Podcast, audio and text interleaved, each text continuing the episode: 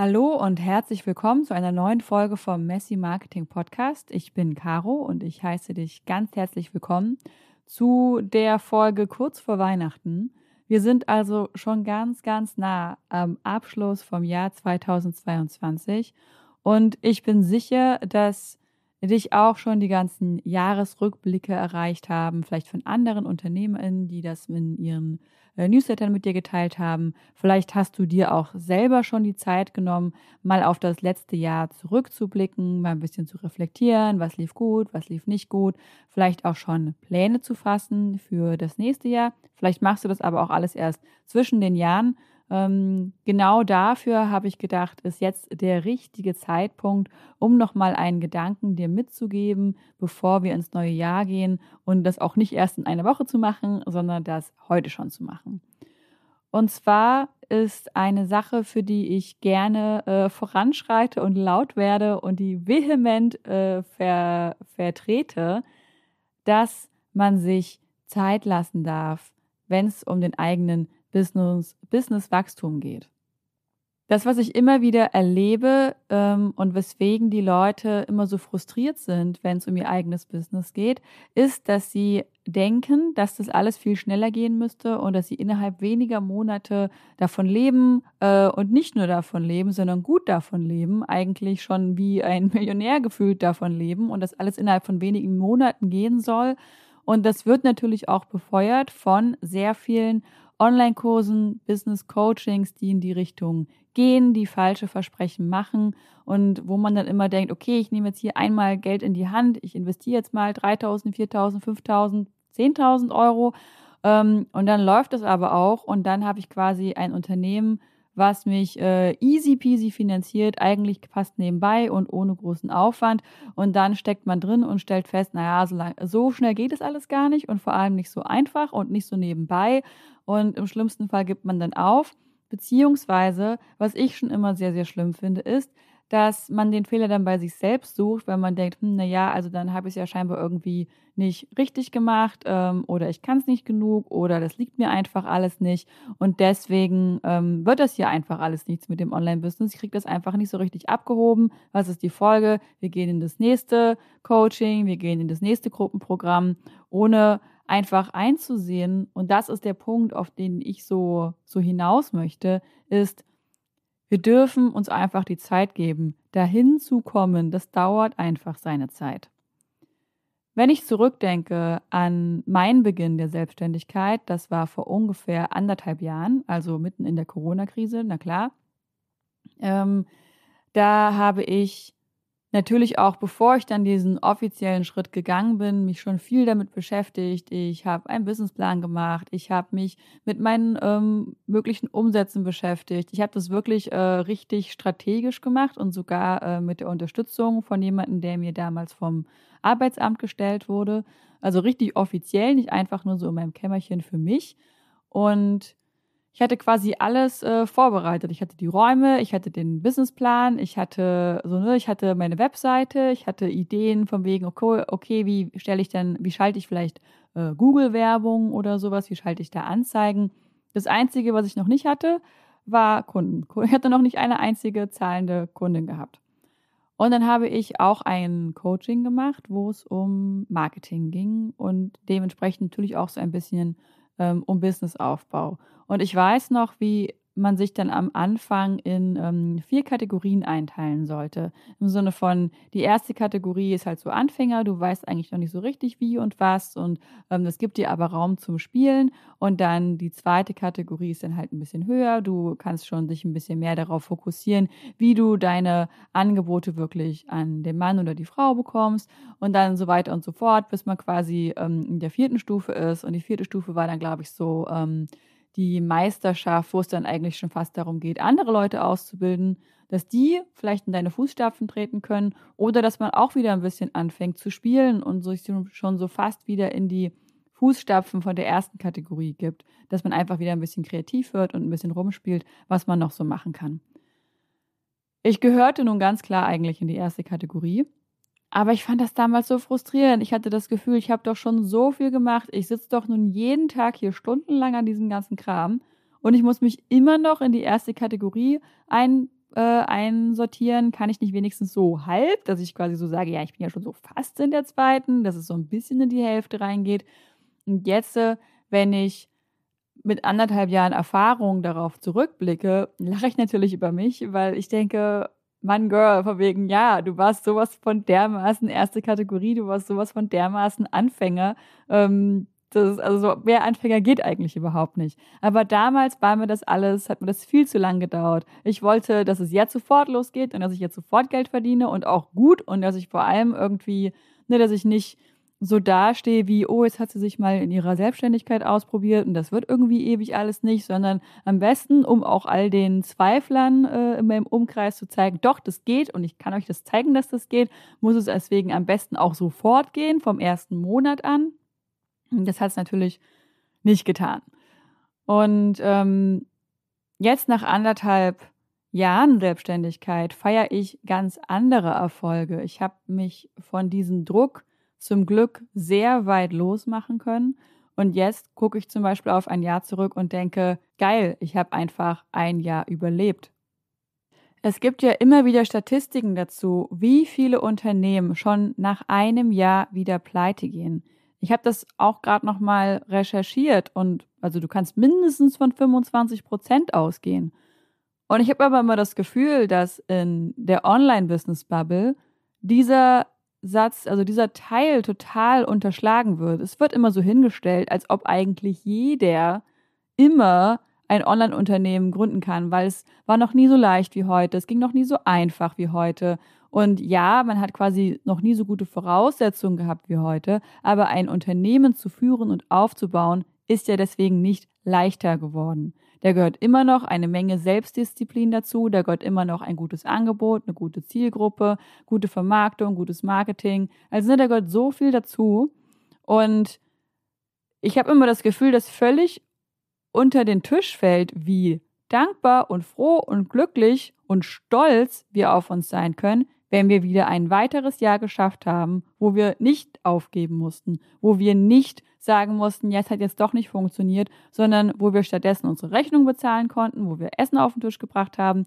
Also ich sag mal, wenn ich an die Generation von unseren Eltern denke, und klar, das sind alles andere wirtschaftliche Situationen gewesen, da sind andere Sachen möglich gewesen, die hatten nicht die Möglichkeit, Online-Geld zu verdienen, aber trotzdem einfach vom Mindset her, wenn ich an die Generation meiner Eltern denke, da waren EinzelunternehmerInnen, Selbstständige, nicht die, von denen man dachte, ja, die kriegen immer die große Kohle rein, sondern das war einfach eine andere Form der Arbeit, bei dem man eigentlich immer gedacht hat, ja, die sind halt selbstständig, die müssen dann immer so ein bisschen gucken, wie sie am Ende mit dem Geld am Ende des Monats noch zurechtkommen. Also ich habe das so kennengelernt, dass Selbstständige eigentlich naja, die machen das dann quasi irgendwie, weil sie halt im Angestelltenverhältnis, weil ihnen das nichts ist, aber es ist auch wirklich viel Arbeit, damit sie auf die gleichen Sicherheiten rauskommen wie im Angestelltenverhältnis.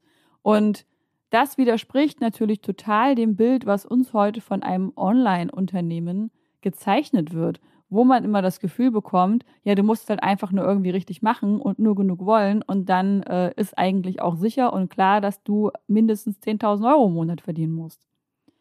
So bin ich dieses Jahr ganz bewusst langsam, aber beständig vorgegangen. Es ist nicht so, als ob ich nicht aus meiner Komfortzone rausgegangen wäre. Überhaupt nicht. Ich habe meine Preise stark erhöht. Ich habe mich von vielen Kunden verabschiedet, dafür tolle neue Kunden und Projekte gewonnen. Ich habe mich stärker positioniert. Ich habe ganz viele Marketingstrategien jetzt erstmal gesetzt für mich. Also das wirst du vielleicht nicht wissen, aber zum Beispiel im letzten Jahr hatte ich noch nicht mal eine Webseite. Also ne, das sind ganz viele Sachen, die jetzt dieses Jahr entstanden sind. Und gleichzeitig bin ich irgendwie ein bisschen hm, humble geworden. Also auch so ein bisschen, ich habe den Druck für mich selber rausgenommen.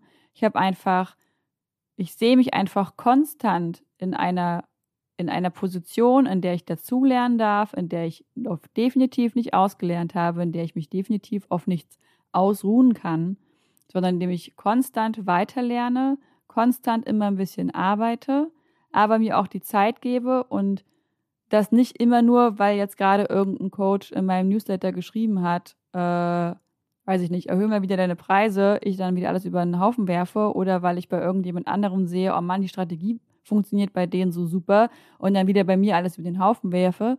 Nein, es ist eher ein, ich finde für mich eine geeignete Strategie, die für mich passt. Und dann mache ich das erstmal. Also, ne, dann rüttle ich daran nicht sofort und werfe jeden Monat alles um, sondern ich gebe der Strategie, die ich für mich aussuche, und das ist jetzt in meinem Fall zum Beispiel ein Podcast, eher als Social Media, dann gebe ich der Zeit und dann sage ich so, das ist sie jetzt. Und damit gehe ich jetzt einfach erstmal ein paar Monate, weil das braucht auch einfach die Zeit. Also, ne, das ist dieses, wir, wir unterschätzen so häufig, wie lange auch ganz typische Marketingstrategien, ja, einfach jede Marketingstrategie, egal ob du das bei Instagram machst oder über einen Blog oder über Netzwerken oder ähm, ja, einfach ein Podcast oder ne, irgendwie quasi irgendwelche anderen Content-Strategien, Sachen, ob du äh, Kaltakquise machst, das dauert einfach seine Zeit und das ist auch völlig normal und dementsprechend auch völlig okay. Deswegen habe ich mir dieses Jahr auch nach dem ersten Halbjahr einen Kursstopp ausgesprochen. Und zwar durfte ich einfach keine weiteren Kurse mehr kaufen. Äh, ich habe im Jahr davor, 2021, so dermaßen viele Online-Kurse gekauft. Ich habe sie am Ende des Jahres gezählt und es waren über 20 Stück. Und zu meiner Schande musste ich gestehen, dass ich davon vielleicht drei oder vier nur wirklich geguckt habe. Nicht mal komplett, also ich sag mal vielleicht so bis zu 75 Prozent. Also so, dass ich daraus wirklich schon was mitnehmen konnte und daraus wirklich profitiert habe. Aber die Anzahl an Online-Kursen, die ich gekauft habe, die ich zu 100 Prozent durchgearbeitet habe und quasi immer mal wieder reingeguckt habe, daraus wirklich äh, Learnings in meinen Alltag fest integriert habe, geht gegen null. Deswegen habe ich mir ein ganz klares, einen ganz klaren Kursstopp ausgesprochen und ich muss sagen, oh mein Gott, das war ein richtiger sogenannter Game Changer, weil ich quasi, ne, es war für mich immer bei jedem Angebot, was in meinen Posteingang reingeflattert ist, habe ich erstmal eine Woche drüber nachgedacht, oh, und passt das jetzt vielleicht? Und ist das jetzt noch irgendwie was, was mir in meinem Business weiterhilft? Und vielleicht kann ich das Geld doch noch irgendwie zusammenkratzen, wenn ich einfach nächsten Monat äh, ein bisschen nur noch bei Aldi esse und das war einfach quasi, ne, ich, also ich bin wirklich, bei jedem Kurs habe ich überlegt, ah, vielleicht ist das noch irgendwie spannend und da könnte man da garantiert das noch irgendwie lernen. Und ja, das stimmt, es gibt tausend Kurse. Und wenn ich jetzt nach einem halben Jahr denke, okay, dieser eine Kurs, der ist mir jetzt ein halbes Jahr nicht aus dem Kopf gegangen, also ne, die habe ich mir jetzt quasi, äh, die weiß ich, die könnte ich dir ähm, sofort aufzählen, welche Kurse das sind und bei denen ich dann denke, ja, vielleicht beim nächsten Mal, wenn es dann ähm, einen Rabatt gibt oder so, oder dann halt im nächsten Jahr, wenn ich dann denke, so, jetzt ist die Zeit gekommen, jetzt möchte ich das gerne machen. Aber es hatte eine halbe, ein halbes Jahr Zeit, in der ich wirklich drüber nachgedacht habe, wirklich auch in mich hineinhören konnte, um zu sagen, ja, das ist jetzt etwas, was ich machen möchte und wo ich auch denke, dass sich das Geld lohnt. Und nicht einfach nur so eine Überkopfentscheidung, weil ich dachte, okay, mit dem letzten Kurs kam irgendwie der Durchbruch nicht, also wird es jetzt mit dem nächsten. Aber wie soll auch ein Durchbruch kommen, wenn ich nur einen Kurs nach dem anderen kaufe, die nie wirklich durchgehe? Und so ist das ja, also ne, wenn du dich da jetzt ertappt fühlst, dann äh, finde ich es gut, dass wir im gleichen Boot sitzen. Und ich glaube, wir sind in guter Gesellschaft, weil so geht es ja super vielen Menschen. Und mir hat das die Freiheit gegeben. Äh, ja, also A, bei jedem Angebot. Ich habe mir jetzt die Angebote angeguckt, ich fand die spannend. Und dann musste ich mich damit nicht mehr beschäftigen. Großartig. Oh, was für eine Erleichterung. Und ja, hat mir auch so ein bisschen das Selbstvertrauen gegeben, zu denken, ich gucke jetzt einfach mal, wie weit ich wirklich alleine komme. Und erst wenn ich dann merke, ich komme hier einfach nicht weiter, dann ist der Punkt, wo ich sage, okay, jetzt, jetzt gucke ich mir mal an, was es noch für ein Angebot gibt. Und ob da irgendwas dazu passt von den Leuten, die ich sowieso schon gut finde und denen ich sowieso schon folge. Das Ergebnis daraus, dass ich mir übrigens dieses Jahr so lange Zeit genommen habe, oder das heißt dieses Jahr so lange Zeit genommen habe, dass ich in diesem Jahr für mich äh, erkannt habe, dass es völlig okay ist, mir diese Zeit zu gönnen und dass es auch völlig okay ist, langsam zu wachsen, ist, dass ich mich mit meinen Angeboten und mit meinen Preisen übrigens total wohlfühle. Also das ist ähm, ja viel besser, wenn ich confident äh, einen Preis vertrete, bei dem ich sage, ja, der ist auf jeden Fall über meiner Komfortzone, aber nicht so, dass ich das Gefühl habe, ja, das kann ich auch überhaupt nicht leisten. Das ist es auch einfach überhaupt nicht wert. Und dadurch konnte ich Stück für Stück meine Preise anheben. Aber halt nicht in einem Schritt, sondern Stück für Stück immer mal mit neuen Kunden, mal ein bisschen ausgetestet, mal hier ein bisschen, bis ich mich wohlgefühlt habe, beim nächsten Kunden den Preis mit noch mehr Selbstbewusstsein kommuniziert habe. Also das ist einfach, ne, es ist nicht, weil irgendjemand gesagt hat, du musst jetzt oder es ist jetzt Jahreswechsel, du musst jetzt, sondern einfach an dem Punkt, wo ich gemerkt habe, hey, hier damit fühle ich mich nicht mehr wohl, das ist einfach wirklich zu wenig Geld, dann habe ich es einfach angepasst. Und halt in dem Maß, wie ich mich damit wohlgefühlt habe. Und das hat für mich super, super funktioniert. Und dadurch bin ich natürlich auch in Verkaufsgesprächen richtig entspannt, weil ich inzwischen, also ne, weil ich dann quasi, weil das so, weil ich mir diesen, diesen langsamen Wachstum gegönnt habe, bin ich dann halt auch total überzeugt, diesen Preis ist es wert. Ne? Ich habe es quasi zu einem geringeren Preis angeboten, ich bin gut geworden in dem, was ich mache und inzwischen weiß ich, es ist einfach mehr wert. Und das gibt mir persönlich so eine Ruhe und macht dann halt auch ein Verkaufsgespräch überhaupt nicht mehr unangenehm und dass ich das Gefühl habe, ich muss jetzt hier irgendwie äh, closen, ich muss hier irgendwie pushy sein oder so, weil ich mir die Zeit gegeben habe, da reinzuwachsen, wo ich hin möchte. Und um nochmal auf die Geschichte vom Anfang einzugehen, wo ich erzählt habe, wo ich in diesem Marketing-Coaching war, wo ich mich so gerne äh, schon viel weiter vorne einsortieren wollte, viel weiter im Prozess einsortieren wollte, als ich eigentlich war. Ich habe es natürlich versucht. Ich habe natürlich gedacht, so, ich gehe jetzt einfach mal raus und ich mache jetzt einfach mal so, ich äh, habe aber auch, also ne, auch von dem Coaching aus, habe ich quasi so hm, eingeredet bekommen, du hast es alles in dir und du kannst es alles, auch wenn ich es noch nie gemacht hatte, auch wenn die Angebote, die ich mir damals überlegt hatte, ne, die habe ich noch nie irgendwie getestet, die habe ich noch nie in der Form und Weise irgendwie angeboten. Ich habe noch nie mit denen quasi bei meinen Kundinnen wirklich Ergebnisse erzielt. Aber mir wurde so eingeredet, doch, komm, geh einfach mal raus, mach einfach mal, verlang mal richtig Geld dafür, weil äh, das ist so, ne, das neue Zeitalter, wir können auch einfach für das, was schon in uns ist, einfach viel Geld verlangen. Ich war so unsicher, es hat mich so gestresst. Ich war in den, wenn ich dann Kunden hatte, ich war so, ich habe mich selber so unter Druck gesetzt, weil ich jetzt natürlich auch denen gerecht werden wollte. Und wie sollte man etwas gerecht werden, was man noch nie gemacht hat, was man noch nie ausprobiert hat? Und einfach dieser Druck auch von, also ne, ich, ich wollte quasi halt zehn Schritte überspringen. Ich wollte halt einfach da ansetzen, wo ich jetzt reinwachsen durfte. Also wo ich jetzt quasi die Zeit mir gegeben habe, um da anzukommen.